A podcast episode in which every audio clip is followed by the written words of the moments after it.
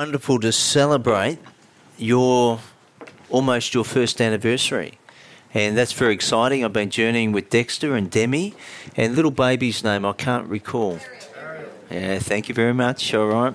Um, but we've been praying for you, praying for this family because we're church planters ourselves. Our whole family is. Got our, our children, Taya and Joel, are here as well. And uh, they, they're part of starting new churches as well. So uh, it's a delight to be with you. And I remember uh, our very first church plant about six, seven years ago. I think we were a year and one week, and we had to move venues as well. So, very exciting that this church has grown, that God is on the move, and uh, really looking forward to the journey of that over the next few years. By the Lord's grace, Mel and I, we planted 3.25 churches. I'm really excited by that 0.25. I'll tell you why, because uh, the Lord's begun to move in terms of a new church, a fourth church, and uh, probably a little bit older on the spectrum, say, than this church in a retirement village of all places, which is fantastic. Um, people in the last years of their life, they need to find Jesus too. Amen? They sure do. And so, uh, our first plant we planted in a very disadvantaged area at that time, Karawara. And uh, that is the kind of people that God has begun to reach. And you, there are people from all walks of life. Um, some of our people are in prison, some people are orphans, some of our children are orphaned, uh, some are on drugs, some are, uh, are suffering different things of disadvantage, but God is reaching those people in our city, and it's so wonderful to be a part of that because He has a heart for the lost, He has a heart for the poor. He loves all people from all walks of life. So uh, we are excited to be with you, and I just want to bless you and speak blessing on your ministry here. We know it's not easy sometimes. We know the sacrifices of what it takes to get something off the ground. Then, you know, whilst it's a miracle, the Lord creates something out of nothing, which is done here. We know it's not easy at the same time. There are challenges involved. And often we navigate difficult times in ministry, family, and life and uh, I find myself, when those times come, I find myself clinging to a, a classic question in Romans 8, verse 31. It says this If God is for us, help me finish it. All right. If God is for us, who can be against us? And that's actually a statement of faith. I love that last song, Let Faith Rise, because this is a statement of faith. If God is for us, who can be against us? And we cling to that because it reminds us He's always in charge. There's never a time when He's not in charge. He's always is because He's God, He's the Lord. And I'll admit, however, sometimes uh, when a difficult person comes into my life, I don't always think that God is in charge. I, I remember a time, and maybe my children can. Um, I remember my first time in ministry back in, I think it was 2001. And uh, we'd just moved house in the same year. And I didn't know this at the time, but we moved next door to the worst neighbour anyone could have and uh, I didn't do my research very well. And uh, this neighbour, um, we invited him around, and on the first encounter, we got to share the gospel with him. And as he was leaving, he turned around and he gave us a big verbal barrage of abuse. Can you imagine that? Now, I was very new to ministry back then. I, I didn't expect that. I thought this is a little bit odd. I thought the gospel is good news. Anyway, um, that was only going to be the start of things to come. And this guy, um, he'd be, we would be working out the front, he'd be walking down the street, um, shouting abuse. And uh, in those days, they had windows that go up. All right, don't think you got those today, maybe in the old houses. But he put his window up, he'd shout abuse from his kitchen, put it back down. And this went on for some time. We sort of got used to it. Until one day, Mel rang me and I was at the office and said, You need to get home fast because Fred, he's smashing down the side fence and he's shouting out curses over our family. So I quickly got home and, and sure enough, there was this big gaping hole in the fence and there's whispers of curses coming against our family. And it was very, in some ways, terrifying. We didn't know what he was on. And all I remember is praying a prayer something like, um, God, you're the strongest person I know. You're stronger than this guy. And you can do something about it. I don't know what you're going to do. And it was kind of a rephrase, if you like, of that kind of thing I said before. If God is for us, who can be against us? But that was about to be tested as we were dealing with this situation. Well, the very next day, I, I'm, I'm in my garage and I'm working away, and I'm beginning to think about this guy. He's, uh, he's threatened our family, he's, he's made a big hole in our fence. I'm not sure what to do about it. And I remember, you know, as the more I thought about it, fear just began to creep into my heart. And all of a sudden, I hear this voice about two metres behind me, and it's the guy from next door. And he snuck up on me. And I thought, he's back for another go. That's what I thought. My first thought. That's my first year of ministry, all right? And I turned around, ready to encounter this guy. And the first thing I noticed is his eyes. There's something different about his eyes. I noticed remorse. I didn't believe it until he spoke. He said, Darren, I'm sorry about the fence. I didn't believe him at first. And then he said, No, I'm really sorry. I've made a huge error in judgment. Will you forgive me? wow. Now, I knew God is an awesome God. I knew He was powerful, but I didn't think and expect to see Him work that fast. And we began to reconcile different things. We never had another issue with this guy, by the way. And as we uh, continue in that, um, I was absolutely stunned about a God who's so powerful and awesome that he can even speak the creation into existence. He's amazing. And you know, I know for all of us, and even in this room tonight, we may face all kinds of fears, uncertainties. And you know what? None of us know what happens when we go home tonight. We don't know what's going to happen tomorrow. We don't know what's going to happen next week because that's our condition. And some of us are facing challenges even right now. Some of those are big, maybe some of them are just a small matter. Maybe some are very impossible, beyond any sense of what we can control. And maybe you're a bit like me with this guy next door. And the more we think about it, the more we begin to process that. Maybe fear begins to enter our hearts, and we're not sure what to do with that. Many times in the gospel, the Lord commands, doesn't just say it, He commands, don't be afraid. Don't be afraid. Don't fear. Don't give in to fear. Don't submit to fear. Don't be afraid. That's what He says. Right through the Old Testament, it says this as well. And how we navigate these challenges and issues, for me, is a kind of a knife edge between fear and faith. Either we move more into fear, and that fear can become more and more crippling, or we decide to make a choice, uh, like we made a statement of faith today as we sang those words let faith rise up. And we move into what I call mountain moving faith. And these are the moments that God actually wants to reveal Himself. He wants to reveal His power, His glory, even His love for this guy next door. Boy, he loves people like that.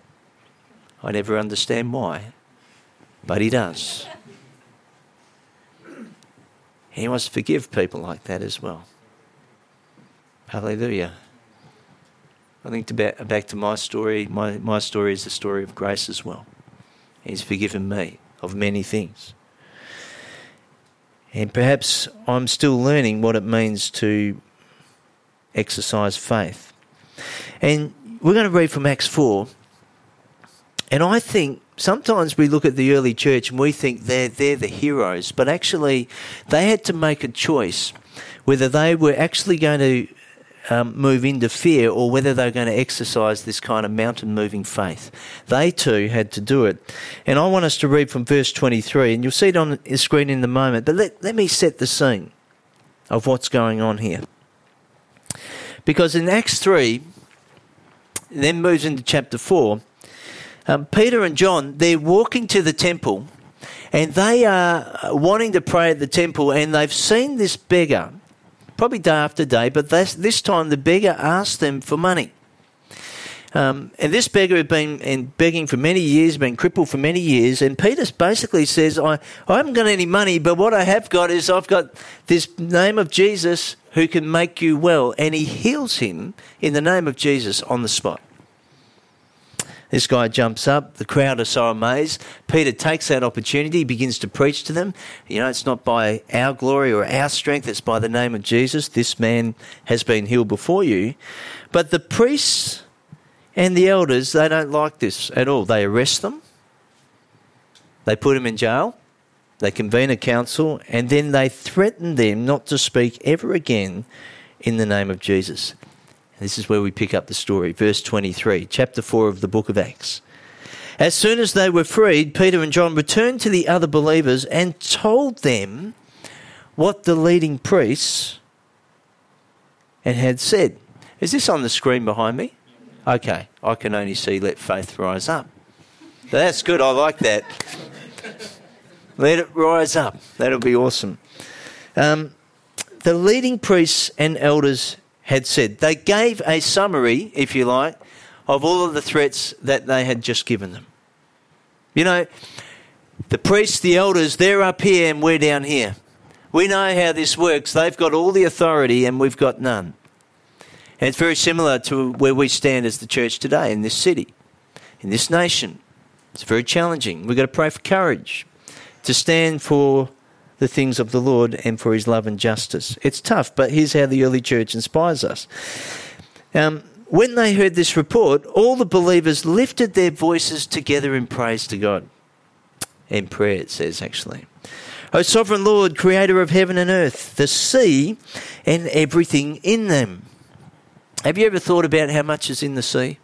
Ever thought about that? Just have a think about that for a moment. There are so many oh, I just created a new word, momi. I like that. Yeah. I saw a few of you. Just, You can take that home. But have you ever thought about how much and how many living things are actually in the sea, in the ocean? There's a lot. You know, they're still discovering new species of fish. Can you imagine that with all our technology? with all our whatever. God is doing it. He's amazing. And it says, You spoke long ago, they said, by the Holy Spirit through our ancestor David, your servant. Look, let me just go back to the first line. When they heard the report, all right, remember they, they, they've been threatened. Um, all of the believers lifted their voices together in prayer to God. All the believers lifted their voices together. You know, that's a nice way of saying they prayed together, isn't it? Uh, I think the English doesn't do us justice, but. So when Jesus taught on prayer, he always had in mind the kind of prayer that is fervent, that is earnest, that is desperate. You with me? The kind of prayer that cries out. Now, some of the older translations of the Bible, particularly in the Gospels when it talks about prayer, uses the word beseech. Ever heard of that word? beseech. You know, um, it's not the kind of word we would use nowadays, is it? You know, I, I had a great beseeching of the Lord this morning in prayer. Um, oh, what'd you do today? Um, I beseech the Lord. It doesn't work, does it? But it does capture what we're on about. This idea that prayer is actually crying out to the heart of God. Friends, I love the fact that all of you are younger than me. I really love that. You know why? Because I actually think God actually wants to place his church in this generation. Hallelujah. He does. You know what? He is doing that. And as we travel around, we, we work for an organisation called Dynamic Church Planting International. And uh, we're seeing it, not just in a, our nation, but all over the world, where God is letting youth and young adults rise up. You know why? Because they've begun to pray just like Jesus said we should. They were doing this training in, I think it was Brazil. It's a next gen training, and uh, maybe one day you might do that. Tay is our next gen Australia coordinator, but it's for youth and young adults. And there's a photo of our World Zone leader with a seven year old who've just done a one day training. And this seven year old said, God has called me through a dream and a vision to serve him the rest of my life in ministry. Wow, a seven year old. You know, God is doing it. He is doing it, and He will do it more and more. But it's got to start with the generations that's, that's willing to rise up and to pray, but to pray the kind of prayers that are fervent and earnest from the heart, to cry out and pour out your heart to Him. Now, that's what He wants. And I believe that's what He's going to do. And He's doing it across our city and in certain parts. All the believers cried out desperately to God together. And friends, this is a, it's a good challenge for us. Let me ask a question. This is between you and the Lord. When was the last time you cried out to God this way?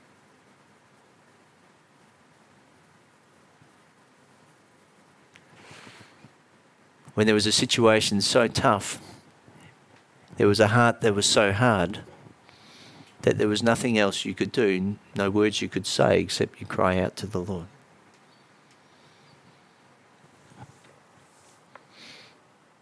Good question. We're inspired by the response of this early church to do this. We might be down here, but the Lord is up there. So that's the first port of call to cry out in prayer together. You notice also the scripture says the Lord spoke long ago. You know, God has been around for a very long time. He knows what He's doing, He understands everything we go through. And our lives are but a dot on the spectrum of eternity. Let's continue. Quote from Psalm 2 here. Why were the nations so angry? Why did they waste their time with futile plans? The kings of the earth prepared for battle. The rulers gathered together against the Lord and against his Messiah. Great psalm. First of all, this talks about Jesus is the King of all nations. Amen? He's the King. There's no other. But you know what? The, the kingdoms of man and this world will still come against the King, even at the end of time. That's what the scriptures say. And so um, this is a challenge, but my summary is that whatever we're going through as the people of God, He's always in charge and the battle belongs to Him. Both on an individual basis, but also on a community basis. Let's continue. In fact, this has happened already in this very city for Herod Antipas, Pontius Pilate, the governor of the Gentiles, the people of Israel were all united against Jesus, your holy servant, whom you anointed. But everything they did was determined beforehand according to your will. See, the rulers of the day were united against Jesus. And there's no mistake in the scripture here that says they were all united against Jesus, but actually, the prayer of the believers of the church, they're all united in prayer now. And that's our weapon that seriously it's no match for what's going on in terms of God's kingdom. We used to have a leader in our church, this story from Chuck Sly, and he said this. He'd always ask him, How you going? How you going, Steve?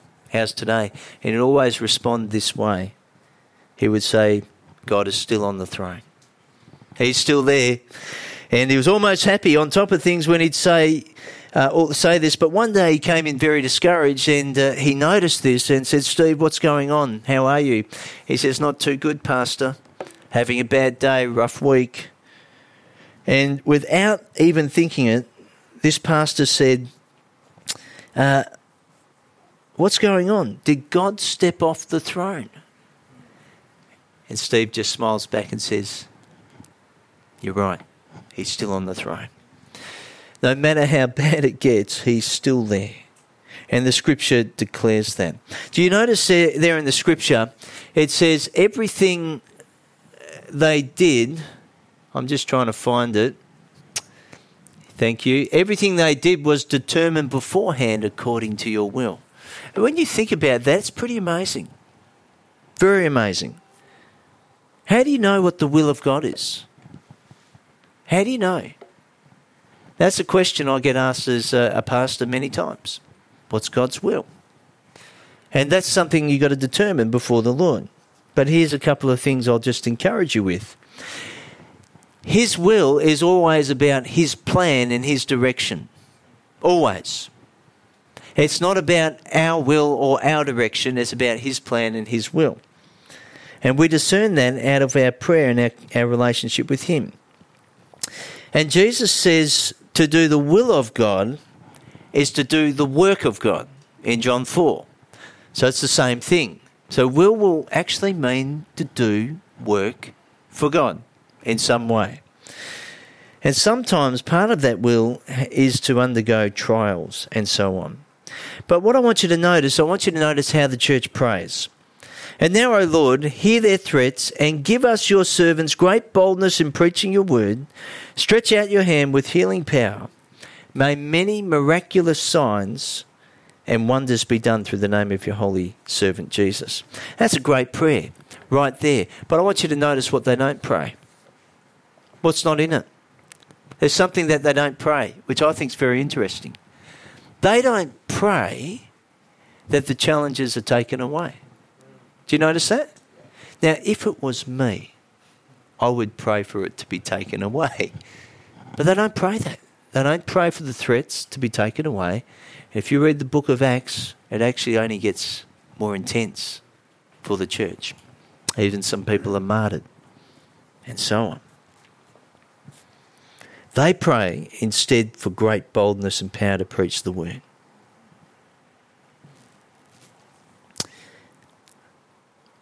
In our second year of ministry, we adopted 20 churches in the DRC Congo. Have you been there lately? Um, it's not a safe place of the world. But we knew God was giving us these churches, right? And uh, the Lord said to me, You are to go. I said, Really? It's not my choice of holiday destination, but okay. He said, Go.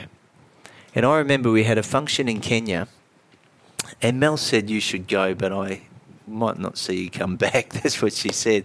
It was a really struggle. It was a big struggle. And we were in this um, function, and the the High Commissioner of, of Kenya, after the function, he came over to us. He no, noticed we were Aussies, and he said, "What are you doing next? Where are you going?" We said, "We're going to Burundi and Congo." And then his next words were, can I ask you not to go? Now, I was already nervous before that.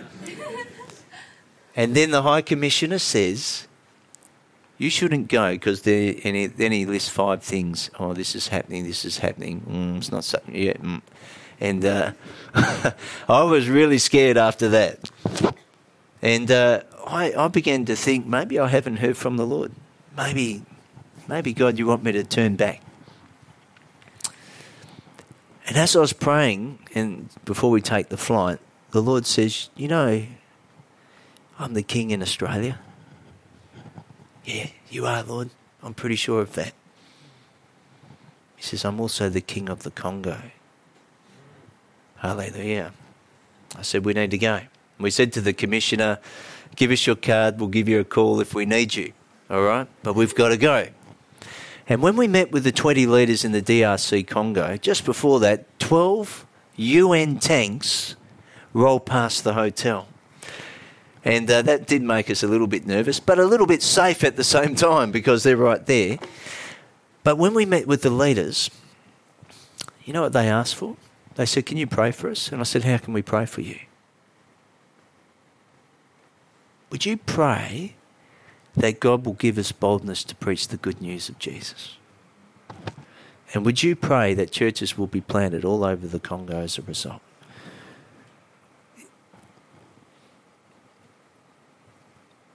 Now, that's the story that comes out of the persecuted nations all over the world. Will you pray for strength to persevere and boldness to preach the good news? It's very inspiring. The early church did this. And then listen to what happened as they prayed. After this, this is our final scripture. After this prayer, the meeting place shook. They were all filled with the Holy Spirit. Then they preached the word of God with boldness. Would you like that to happen? Would you like to see that? I mean, you're leaving next week, so you could probably see it here and it'll probably be okay here. But I personally wouldn't mind seeing that more and more. Where there's such a move of God, where we're filled with the Spirit of God. Because He's the key witnesser. The early church learned they experienced the power of God because they were under great fire and under great trial. And friends, often our greatest learnings and experiences come not from the good times, actually opposite, they come from the tough times. And any person older than 30, or maybe you can begin to say this, will say the same thing. Certainly those who are 50 plus, which I'm not there yet, will say that. I just feel led. I sensed as I came in tonight to share with you a survey that some people did of some seniors in their 80s. And they asked them a couple of questions, but the main question was what would you do different in your life if you had it over again? A overwhelmingly major percentage said we would have taken more risks. We took too many opportunities to play it safe. And we thought, what if this happens? What if that happens? It's interesting, isn't it? When you think of seniors in their latter years of life, and their majority response is, we would have taken more risks. We just played it safe.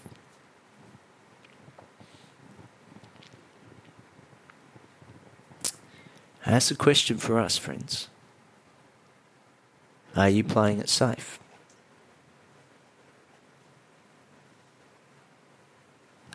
This is between you and the Lord. Is, is life a little bit too comfortable?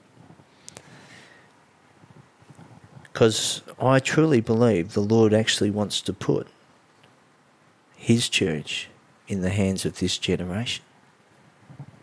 But with that comes sacrifice. There's no other way. That's how it comes. Now, I'm encouraged. I, I tell you, I'm encouraged by the number of young people that are here and serving the Lord. It's wonderful. But the Lord always wants to take us further in that. He wants to push us on. He wants us to be a people of faith and to truly let faith rise up in the heat of moments. There's also these three things.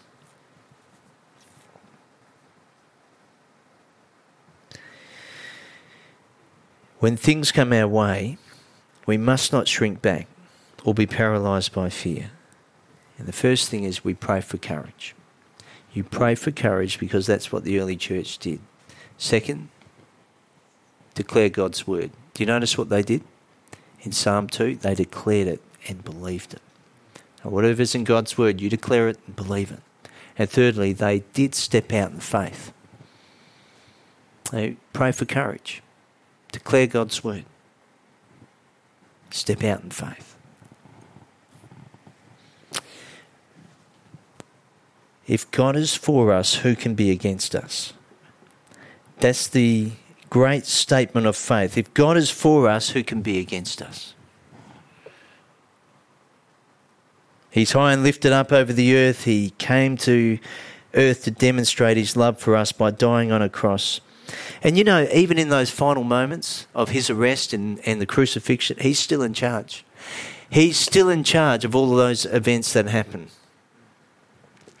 I'm wrestling with a story I should tell you, but I'm going to tell you this one first. And brother, just tell me, did you say we finish at 7:30? Is that right? Oh, it's amazing. You, you guys are amazing.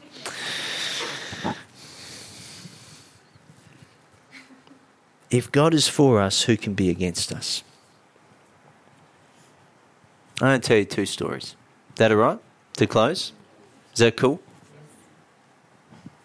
Dexter's not here, so we can, you know. Bless him.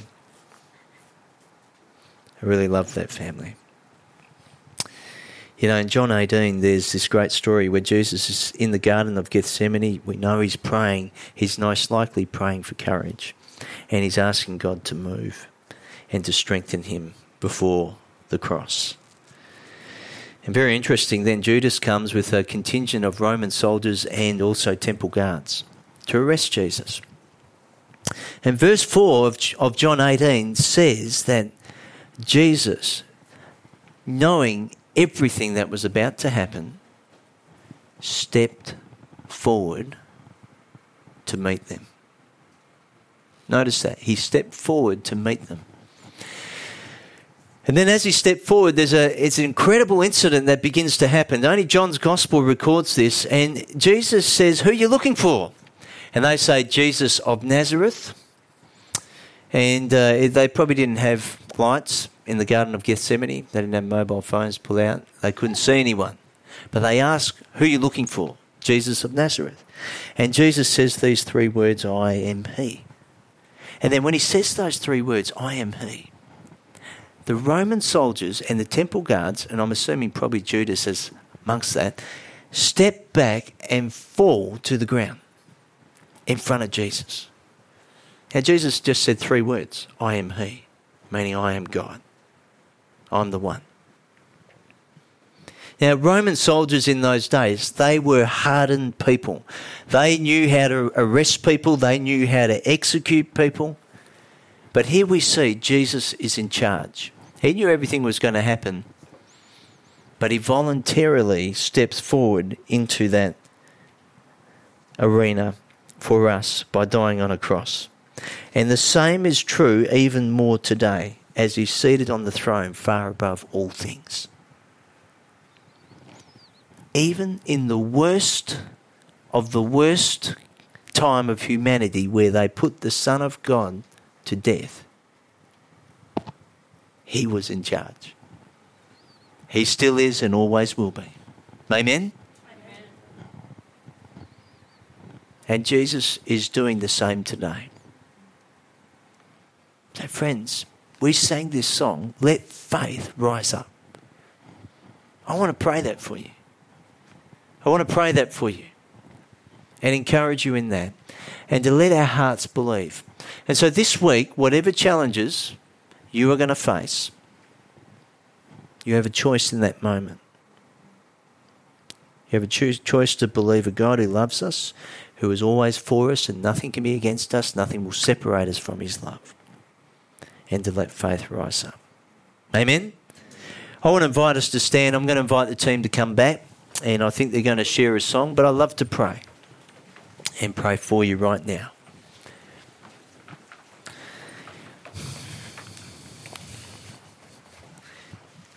Just where you are, uh, if you feel comfortable, you just raise a hand to God. I just in in in an, an attitude of worship and surrender.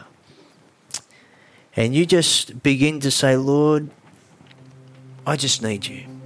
I just love you. I just bless you tonight. I just want to thank you for saving me. I want to thank you for encouraging me. I want to thank you for the cross.